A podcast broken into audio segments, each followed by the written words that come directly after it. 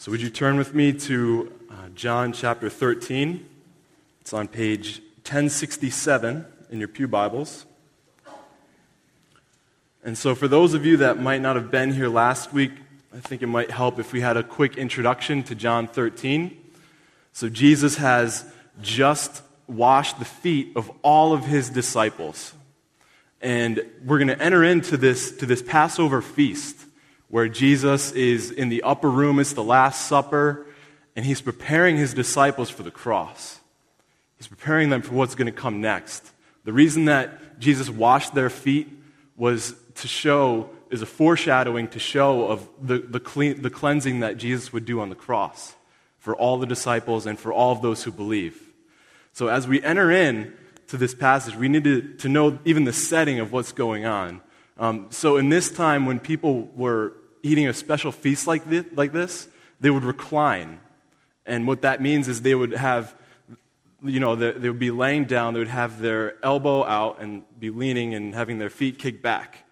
And so I think it's something that we should all do, like just eat on our beds all the time, and I think that would just be great.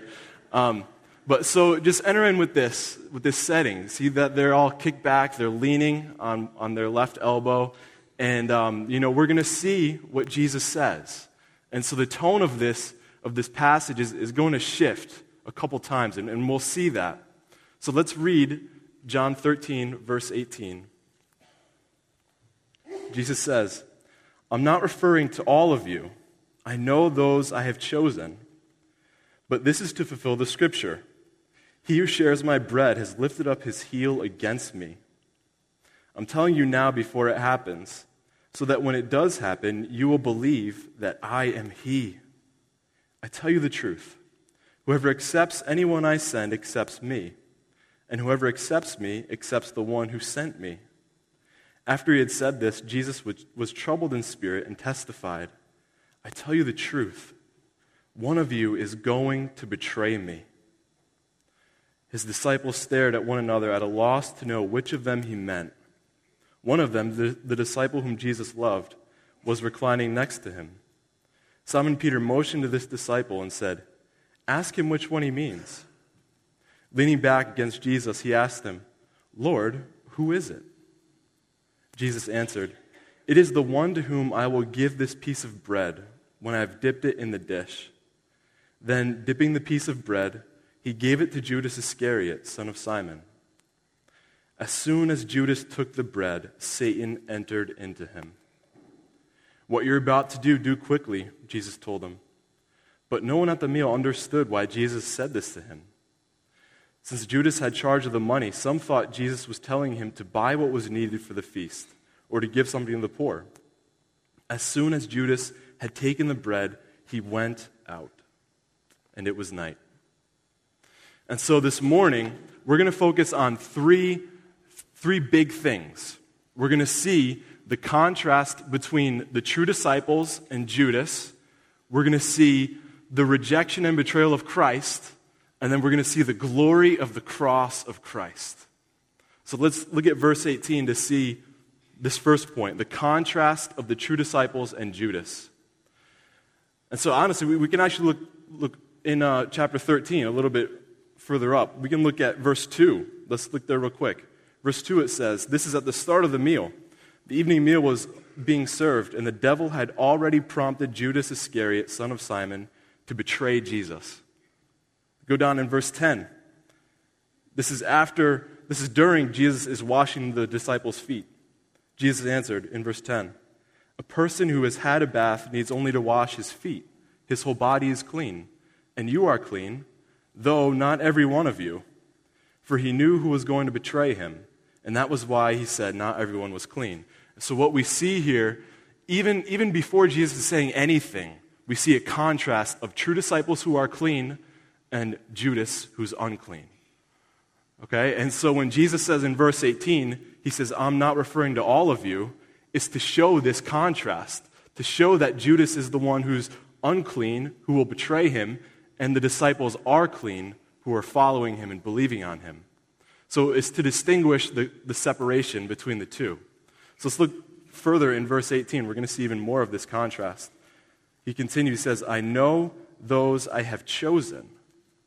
And so at this point, you might be thinking, well, of course, you know, I've chosen those, you know, of my true disciples, and Judas is not one of them. I mean, it's sort of natural to think because Judas is unclean, the other disciples are clean. So if Jesus is saying, I know those I've chosen, you have the, the question, well, of course, Judas is not clean. He's not chosen, right? Well, let's, let's take a, a quick second to do a little word study on chosen, the way that John uses this word chosen. So let's go to, to John chapter 6 very quickly.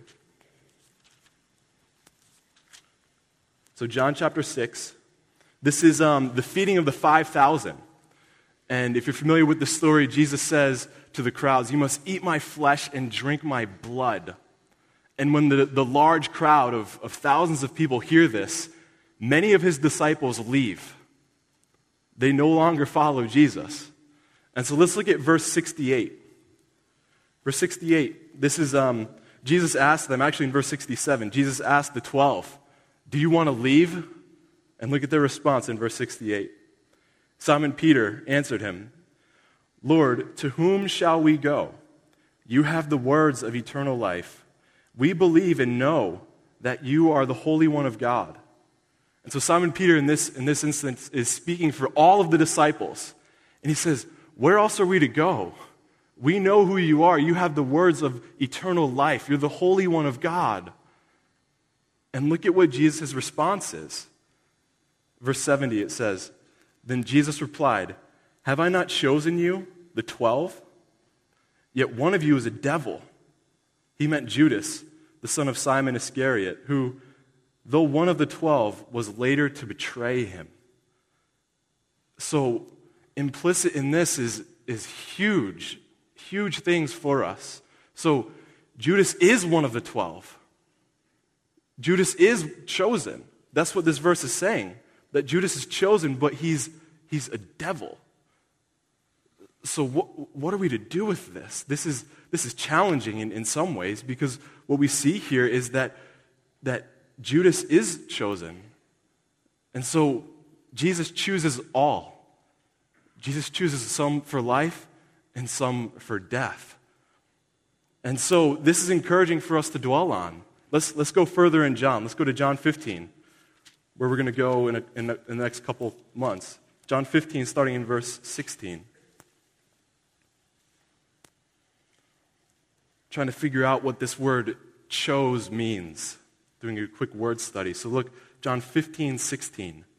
Jesus says, You did not choose me, but I chose you and appointed you to go and bear fruit, fruit that will last. Then the Father will give you whatever you ask in my name.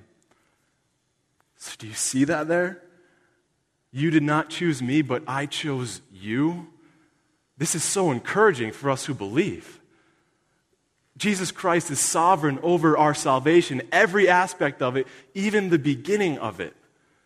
Jesus is the one that chooses us and calls us and drags us to him.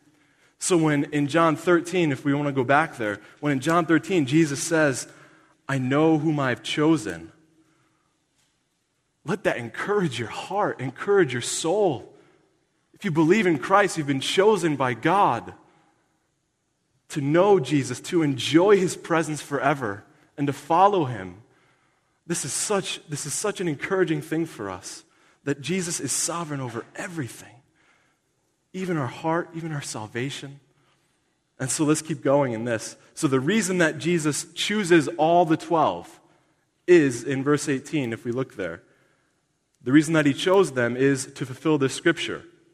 In verse 18, he who shares my bread has lifted up his heel against me. So the reason that Jesus chose Judas was to fulfill this scripture. Now, where does this come from? Let's go to Psalm 41, is where this verse comes from. Psalm 41 is on page uh, 556. So, the author of this psalm is King David, and Jesus is quoting this verse from this psalm. So, King David is, he serves as a type, he serves as a model of, of what Christ is to come, of, of the promised Messiah. And so, David is, is a sinful man, but he's a man after God's own heart. And we can look throughout the whole Old Testament to see the different types and models and foreshadowings of Christ. Because David is an eternal king. He was a shepherd who's now a king. And so, David, we'll see in this psalm, he's, he's a king who is rejected, he's betrayed, he's, he's suffering weakness, he's being mocked. He's, he's also the one who wrote, My God, my God, why have you forsaken me? So, the connections to Christ, because that's what Christ says on the cross, the connections to Christ are, are many. And we'll see that in this verse. So, David is being mocked by his enemies. He's undergoing a life threatening illness in Psalm 41. And so, as we read these words, they're filled with pain and with suffering. So, let's start in verse 5 of Psalm 41. He writes, My enemies save me in malice. When will he die and his name perish? Whenever one comes to see me, he speaks falsely. While his heart gathers slander, then he goes out and spreads it abroad. All my enemies whisper together against me. They imagine the worst for me, saying, A vile disease has beset him. He will never get up from the place where he lies. Even my close friend, whom I trusted, he who shared my bread has lifted up his heel against me. But you, O Lord, have mercy on me. Raise me up that I'm, I may repay them. I know that you are pleased with me, for my enemy does not triumph over me. In my integrity, you uphold me and set me in your presence forever. Praise be to the Lord, the God of Israel, from everlasting to everlasting. Amen and amen. And so David is being mocked by his enemies. He's enduring great suffering, hardship, trials. And as we read verse 9, even a close friend rejects him and betrays him. And so, in that time, if, if you're eating with the king, it's showing your allegiance to them, it's showing your loyalty to them. It's like your pledge of allegiance to that king. And so, when David says that his enemy has shared bread, it shows that this is not, this is not someone that's a, a, an acquaintance. This is someone who's a very close, close friend. And that breach of loyalty, when it happens, it hurts so much worse. We've all been betrayed, I'm sure, at some point in our lives. And it hurts. It hurts bad. And so the ultimate fulfillment of David's words here come in John 13, 18. If you want to turn back there. John 13, 18 is quoting this psalm. And so Judas is the one who, who, he's the close friend who's going to betray the Son of God, the King of the universe. And so let that, let that hit us for a second. Judas is the one who's going to betray Christ with a kiss. And so the lifting up of the heel that, that David talks about and that Jesus quotes, how do we understand that? Is it like, is it like a kick to the face when Jesus is washing his feet? I, don't, I don't think so. Um, in, in this context, the lifting up of the heel is more like, like scheming and a deliberate, devised plan for betrayal.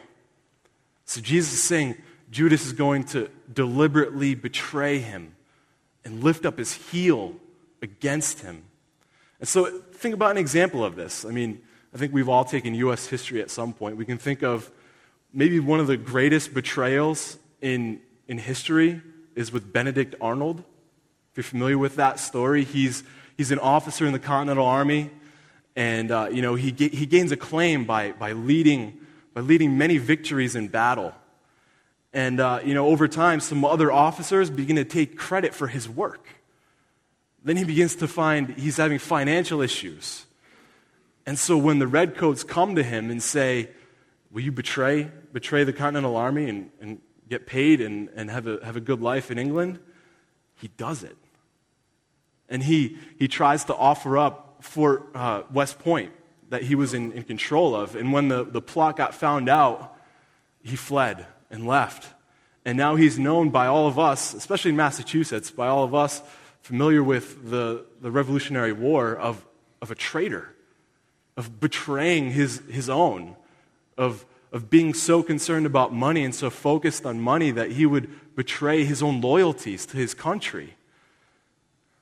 And so, what we see here is the betrayal of Judas is going to prove to be infinitely worse than that of Benedict Arnold. And so, let's look at verse 19. None of, the encouraging part of this whole story is none of this is a surprise to Jesus. He knows what's coming, he knows that it's, it's going to happen. And he's still calm and unafraid with the cross looming just hours away. Let's look at verse 19. It says, I'm telling you, I'm telling you now before it happens, so that when it does happen, you will believe that I am He. And so Jesus is the true shepherd. You see what he's doing here?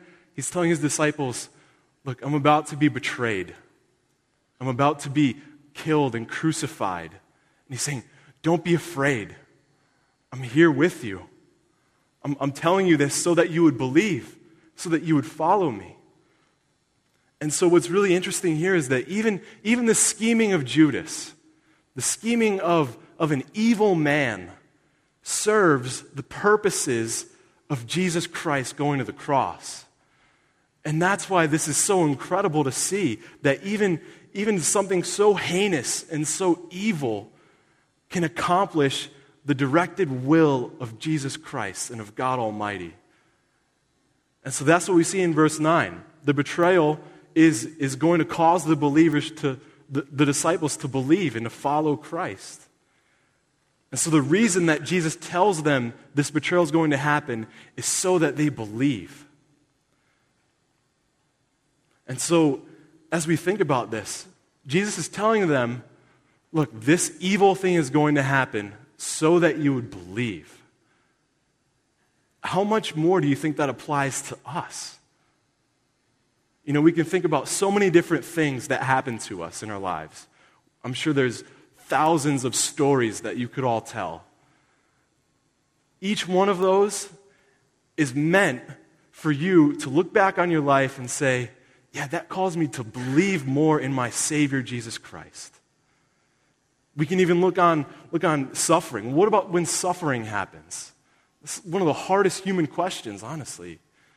What happens when suffering comes? You know, I was talking to a church member who's, who's suffering physically. You know, he's dealing with cancer and some other things.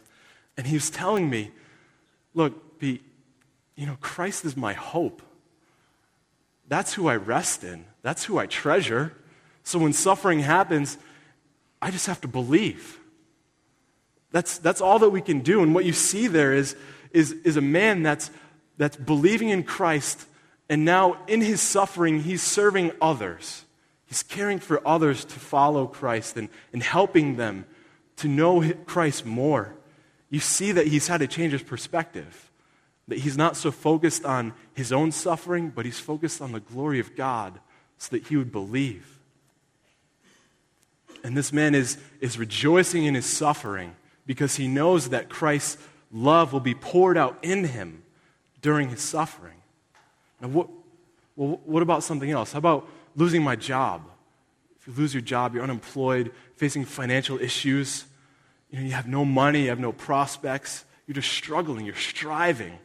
You're striving to get somewhere, and you just can't ever get there. Here's how Jesus helps to believe. We have to change our perspective again. We have to look at Christ not as, as a way to, to get us stuff, but as to satisfy us for who he is and for what he's done. And so the more, the more that you seek Christ, the more that your heart will be satisfied. Because even when you get that job, even when you get that money, it doesn't satisfy like Christ. It never will. And so, what, what are we resting in? Are we resting in, in our physical health, in our beauty, in our possessions, in our religion? You know, we are going through Ecclesiastes um, in our fall retreat for the youth, and Solomon makes it so clear. He says, Look, all of this earthly stuff is meaningless. It's a striving after wind. Striving after wind. So, what are we resting in? As we look at this verse, what is Jesus telling them to rest in? Telling them to rest in belief, belief in God. And who is, who is Jesus telling them to believe in? Let's look at verse 18 again. I'm telling you now before it happens, so that when it does happen, you will believe that I am He. And so Jesus is preparing them for the cross. He's preparing them to see their, their teacher, their Lord, their rabbi be crucified, be mocked, be rejected, be betrayed, be beaten. And what is he telling them to believe in? He's telling them to believe in the great I am. He's telling them to believe in, in the one who, who is who he is. It makes us think of Exodus 3 when God comes to Moses in the burning bush and says, I am what I am. That's power. That's who he is. That's the name of God. I am has sent you. It makes us think of other times in Scripture where the Lord speaks and he says, I, the Lord, the first and the last. I am he. This is what Jesus is saying. Jesus is saying, disciples, when this happens, don't, don't be fearful, but believe in the great I am. Believe in the God of all creation. Believe in the God who has chosen you. And that changes our perspective. It changes us from thinking about ourselves all the time to thinking about God all the time. Because if we're honest, and if I'm honest, I'm an awful God. I'm just awful. I can barely tie my own shoes. That's why I leave them tied. But God is so much greater than we can ever imagine. He's so much greater than we can think. And he's telling, to, he's telling the disciples in this moment, believe in me. Believe. Believe in me. And there's, I don't know what else I can tell you. Believe in Christ. Whatever you're going through, believe in Christ. Believe in Him. Follow Him. Trust Him. He's glorious. He's awesome. And so look at what he keeps, he keeps saying to them. He keeps going. Starting in verse 20, he says, I tell you the truth. Whoever accepts anyone I send accepts me. And whoever accepts me accepts the one who sent me. And so Jesus here makes an even more stunning claim. He's just said, I am He. I am the eternal God of the universe. And now look at what he's saying. He's saying, Whoever accepts the Son accepts the one who sent him. So if you accept Christ, you accept God the Father. And what we see here is we're getting a little glimpse into the Trinity. We're getting a glimpse into the intimate relationship of God God the Father, and God the Son, and God the Spirit, and how they, that all works. And so this verse, it, it continues to paint the contrast is what we'll see of the true disciples and of Judas. Because what we see here is that true disciples, in verse 20, is what we see is they're sent out. They're sent out for a mission. So Jesus is telling the disciples, look, I'm going to be betrayed, I'm going to be rejected, I'm going to die, but you're going to go on mission. This, is, this connects us to verse 16 in chapter 13. Let's read it. Verse 16 in chapter 13, it says, I tell you the truth. No servant is greater than his master, nor is a messenger greater than the one who sent him. So we see God sending Christ. We see Jesus then sending the disciples out in mission. And this, this verse is such a great preparation for our missions conference. You know, why, why do we have missions? Because Jesus is the one who's sending people all over the world. And this includes you and I. We're to go be on mission. We're to be on mission when we're working in Rockland, when we're going to school in Weymouth. Wherever we are, whatever we're doing, with family, with friends, with coworkers, we're on mission. And we can trust, we can trust in Christ. We can trust that whoever accepts Christ will accept the one who's sending him.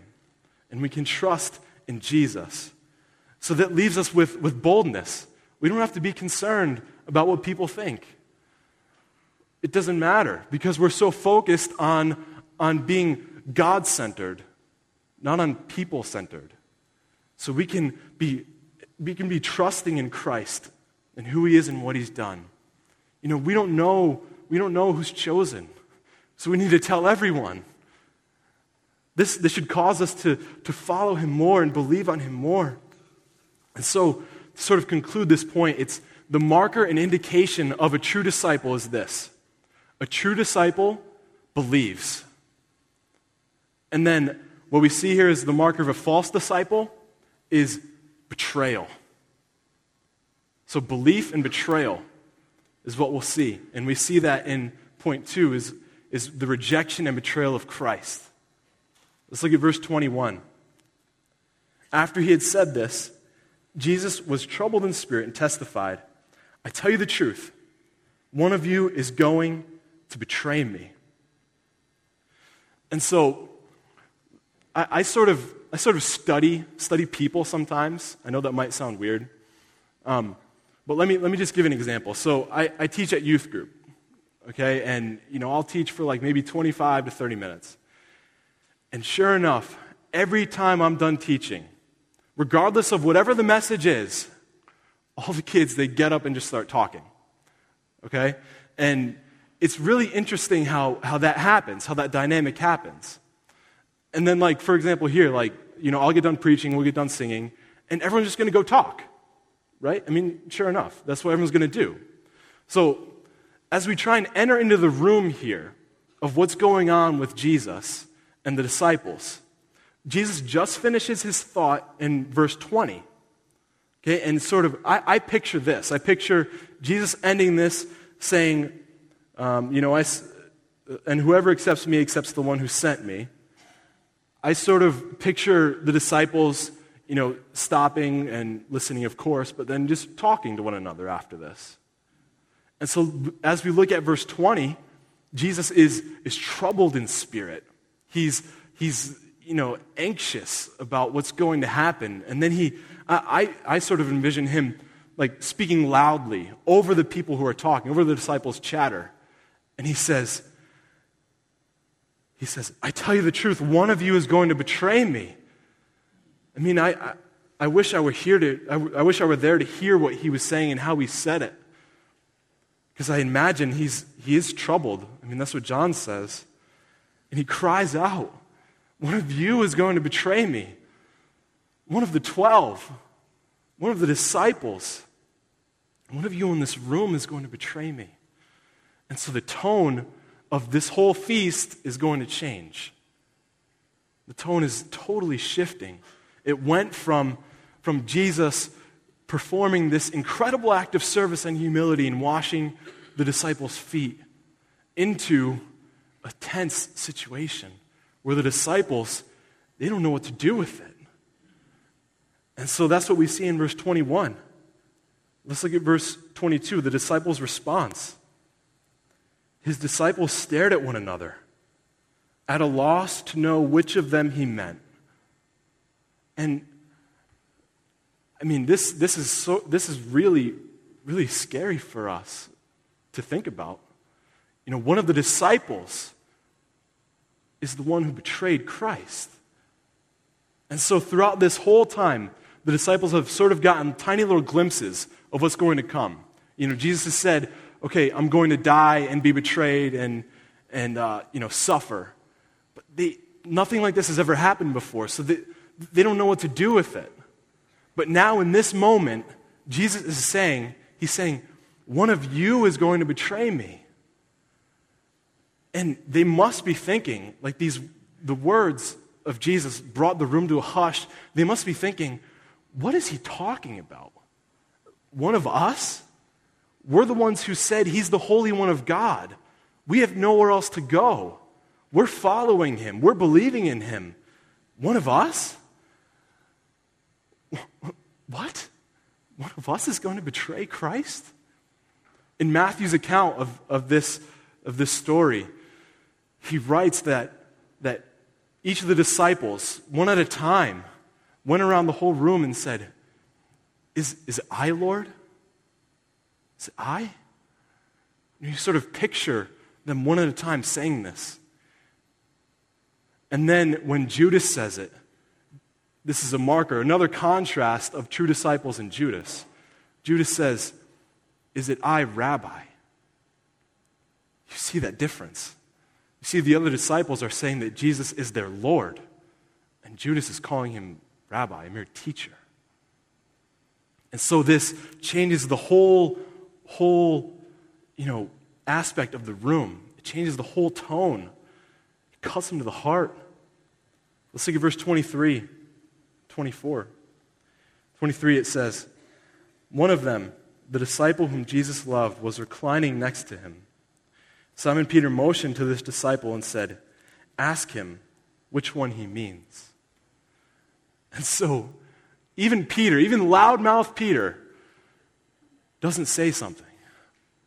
He simply nods and says, Ask him. Ask him which one he means. Who, who is he talking about? And so he motions to, to John, the author of this book, the disciple whom Jesus loved is John. And John leans back and asks him, is what we'll see in verse 25. So, leaning back against Jesus, he asked him, Lord, who is it? Jesus answered, It is the one to whom I will give this piece of bread when I have dipped it in the dish. Then, dipping the piece of bread, he gave it to Judas Iscariot, son of Simon. And so this disciple leans back against Jesus and he asks, Who is it? And as we, as we think about, as we remember what the setting of this is, John is leaning back against Jesus. He's to the right of Jesus, a place of distinction at the special feast. And he leans back as he's laying and asks Jesus, Who is it? And, you know, we can, we can sort of infer that, that Jesus said this to John quietly because there's confusion after in the upcoming verses as to who who Jesus is talking about. So Jesus says this quietly so the other disciples don't hear. But for us, you know, we, we can read the words and we know who he's talking about. It's Judas. Judas is the one that's going to betray Christ. He's the one who, who will reject him and bring him to the cross. And this is, this is really, really powerful this is scary stuff. Judas has been with Jesus for three years.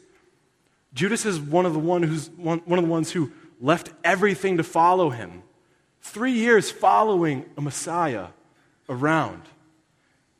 You know, in, in Luke 10, Jesus sends out the disciples to go do to missions, to go cast out demons, to heal sick, and to proclaim the kingdom of God is here.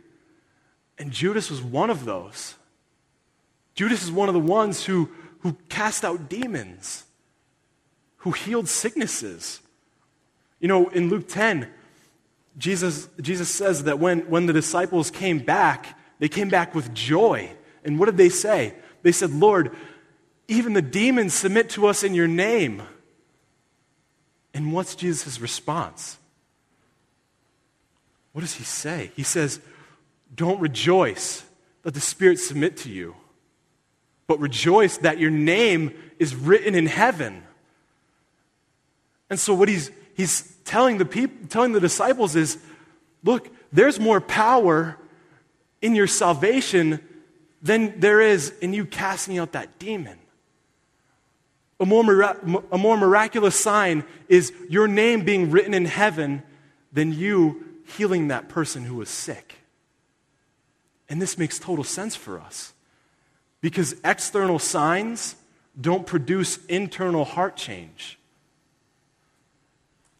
And so, since Judas is the betrayer, it's obvious for us to see that his name is not written in heaven.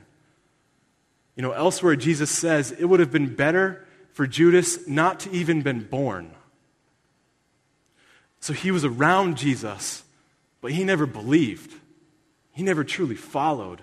And you know, the example of Judas is really sobering for us. It really is. You know, he was, he was the one who was always there with Christ. He heard the voice of Jesus. He, he saw Christ do all these miracles. He had incredible access to the Son of God. He was even trusted to hold the money bag for the disciples. He's at the Last Supper dipping bread with Christ, and he's the betrayer. It's despicable, the sin. Judas is the one who will reject Christ. He used his access to Jesus to deliver him up for 30 pieces of silver, maybe a couple hundred bucks. And you know, for us today, we might have this, have this sense, you know, well, if, if I only saw Jesus, it would be so much easier to believe. And Judas's example says to us that might not be true. So for us, this is very sobering, it's very scary. We can be around Jesus, we can be around people in the church and not know him. Judas did the miraculous signs, and his heart was full of sin and greed. God sees all things. He knows my heart, He knows your heart, He knows our thoughts, He knows our motives, He knows who we are. The Lord knows who's, those who are His. And so, as we look at the example of Judas, my prayer this week, because I've been dealing with this all week, my prayer has been that as you check your heart, please check your heart. See if there's love for the Savior in it. That's been my prayer. That as you look upon your heart, that you see that there's joy in Jesus Christ. That the evidences of your belief are true. That you can look on your heart and say, No, I really believe. I really believe in who He is and what He's done. And so it's, it's incredible to think that as we look at this passage, that we see the love of our Savior. You know, we just read last week in John 13 that Jesus washed the disciples' feet, all of them. Jesus washed even Judas's feet, the one who would betray him. We see that the grace, the mercy, and the love of our Savior are overwhelming. It's incredible. Jesus knows that Judas is going to betray him, and he still loved him till the end. And so look at verse 27. Verse 27, it says, And as soon as Judas took the bread, Satan entered him. So the last piece of Jesus loving Judas is giving him a piece of bread, which signified friendship at a special feast like this. And what does Judas do? He takes it and uses it as a fuel to reject Christ. It only hardens his resolve. The sin, the sin is despicable. It's awful. And so when Judas takes the bread, Satan enters him. And so this, this week, I've, I've tried to get in the mind of Judas, get in the mind of, of Satan as to what's going on, as to what's happening. It's a very scary place to be. And uh, so I, I, asked this question was, as I was reading it. I'm like, well, how does, how does Satan enter him? Like, how is that possible? And so this is what, what I think is happening. As Satan enters into Judas and has power over Judas because of his sinful desires. Satan will use sin for his own gain and for his own means. Satan has power where those desires have a hold. Judas loved money, and he covered it with a fake, phony, external relationship with Christ. That's how Satan had power over Judas. And so when, when Satan got the opportunity to enter into Judas, he did. Because Judas was scheming to sell out Christ for those 30 pieces of silver. So it brought me to my next question. Well, then why does Satan enter into Judas? Why, what is Satan trying to do here? You know, what's, what's happening?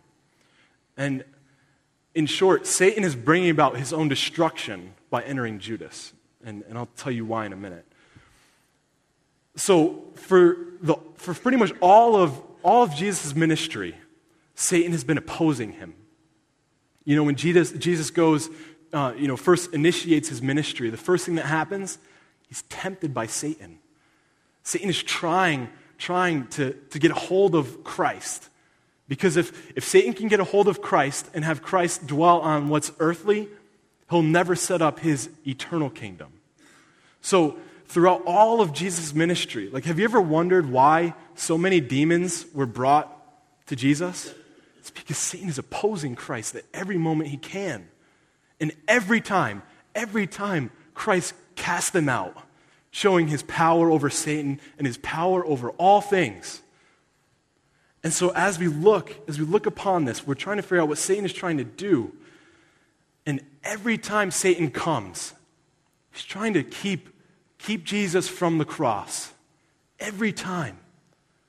You know, if you remember when Jesus predicts, you know, his rejection and betrayal and murder at the hands of, of the Pharisees and the scribes in Matthew 16, and Peter takes him aside, loudmouth Peter goes again, takes him aside and says, Lord, it's not going to happen. It won't happen to you.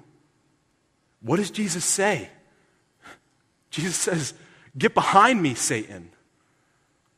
You don't have the things of God on your mind, but you have the things of the world. So, in that moment, what we see happening is, is Jesus is calling Peter Satan because Peter's doing something Satan does. Peter's trying to keep Jesus from the cross.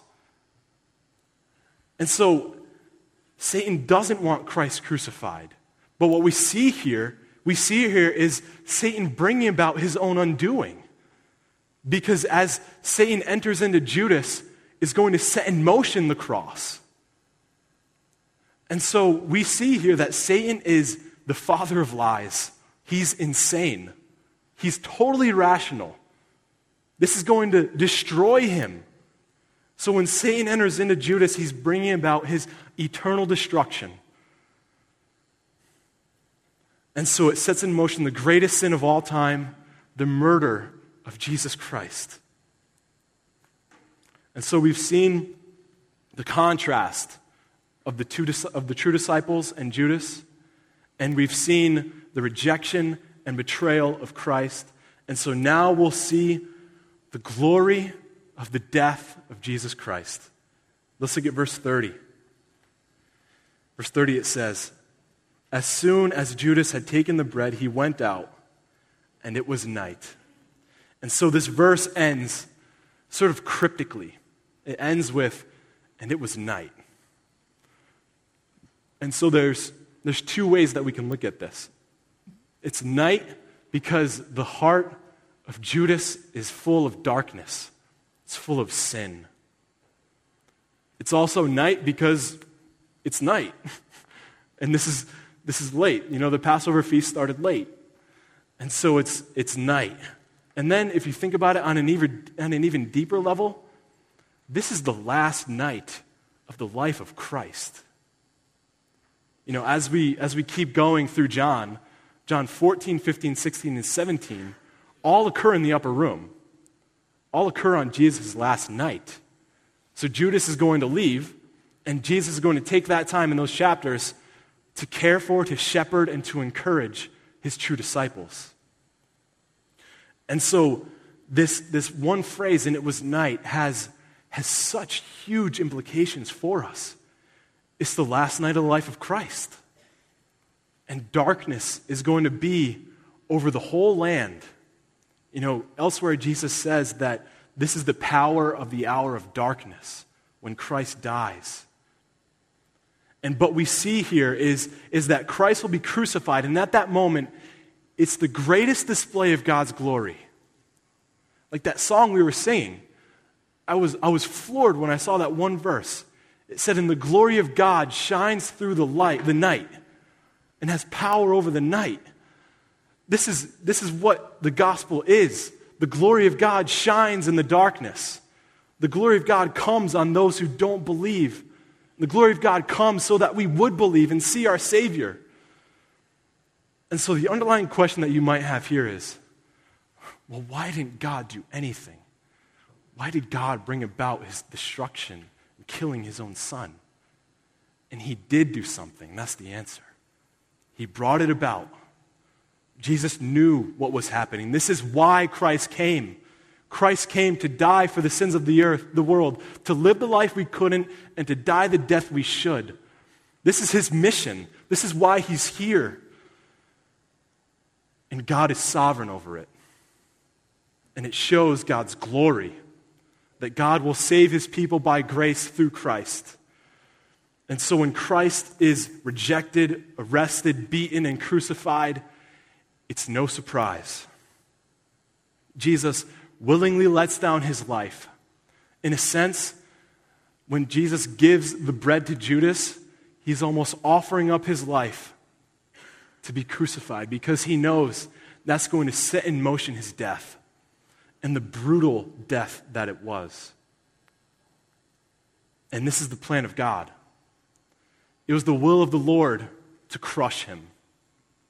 Jesus was numbered with the transgressors because he bore the sins of many so that he would intercess and make intercession for the people so that we would be accounted righteous. This is our Savior. This is glorious. This is what he's done. And this is where darkness comes in. Darkness comes in on the cross of Christ. Our sin is darkness. And on the cross, all of our sin, past, present, and future, are poured onto Christ. He bore our sins in our place. And in that moment, when Christ has the sins of the world, the wrath of God is on Christ punishing Christ in judgment because of our sin, my sin, your sin. And this is where we see the glory of God manifested. He's the serpent on the stick. We can look to Christ because he's got power over everything. Let's go to one more, one more place very quickly. Let's go to Colossians 2. Colossians 2, starting in verse 13. Colossians 2, is on page 1166 in your Pew Bibles. What we're going to see here is that Jesus has power over everything. And look at what it says, starting in verse 13. It says, When you were dead in your sins and in the uncircumcision of your sinful nature, God made you alive with Christ. He forgave us all our sins having canceled the written code with its regulations that was against us and that stood opposed to us, he took it away, nailing it to the cross. And having disarmed the powers and authorities, he made a public spectacle of them, triumphing over them by the cross. Jesus has power over all things. He's destroyed Satan, he's destroyed death. He's worthy of all of our praise, all of our worship. He's died for our sins. He rose again on the third day, and we are saved. We are free. We are forgiven by the grace of God. We are in Christ. Your identity is no longer in what you do, but rather in whose you are. You're a, you're a believer, you're a follower of Christ, you belong to Christ. And this changes everything. It changes our vertical relationship with God. We have an intercessor, a mediator between us and God, and it changes our horizontal relationships. We can forgive like Christ has forgiven. We can love like Christ loves. All of our relationships are changed marriages, friendships, parenting, coworkers, family. If you're in school, other students. This is what the cross does it changes us from the inside out. And the cross is where God is most glorified and shows his power over all things. And so we rejoice. And so we praise God for who he is and for what he's done. Our Savior, Jesus Christ, is alive. Death cannot touch him. And he's kept a place for us who believe. So put your faith in Christ today if you haven't done that before. He's infinitely glorious by his death, and he's sovereign over all things, and he's alive. Our Savior's alive. Let's pray. Lord Jesus, we praise you that Satan is a toothless enemy, that the cross of Christ has defeated him. Lord Jesus, we praise you that you are sovereign over all things. You've taken on all of our sins, and you've satisfied the wrath of God in our place. We thank you that we are free. We have unity with Christ. We thank you for the Holy Spirit, which causes us to rejoice and to praise your great name. Lord Jesus, we love you. Help us to love you more in every aspect of our lives. We pray that you be glorified and that you would cause us to believe in all of who you are. It's for your beautiful name we pray. Amen.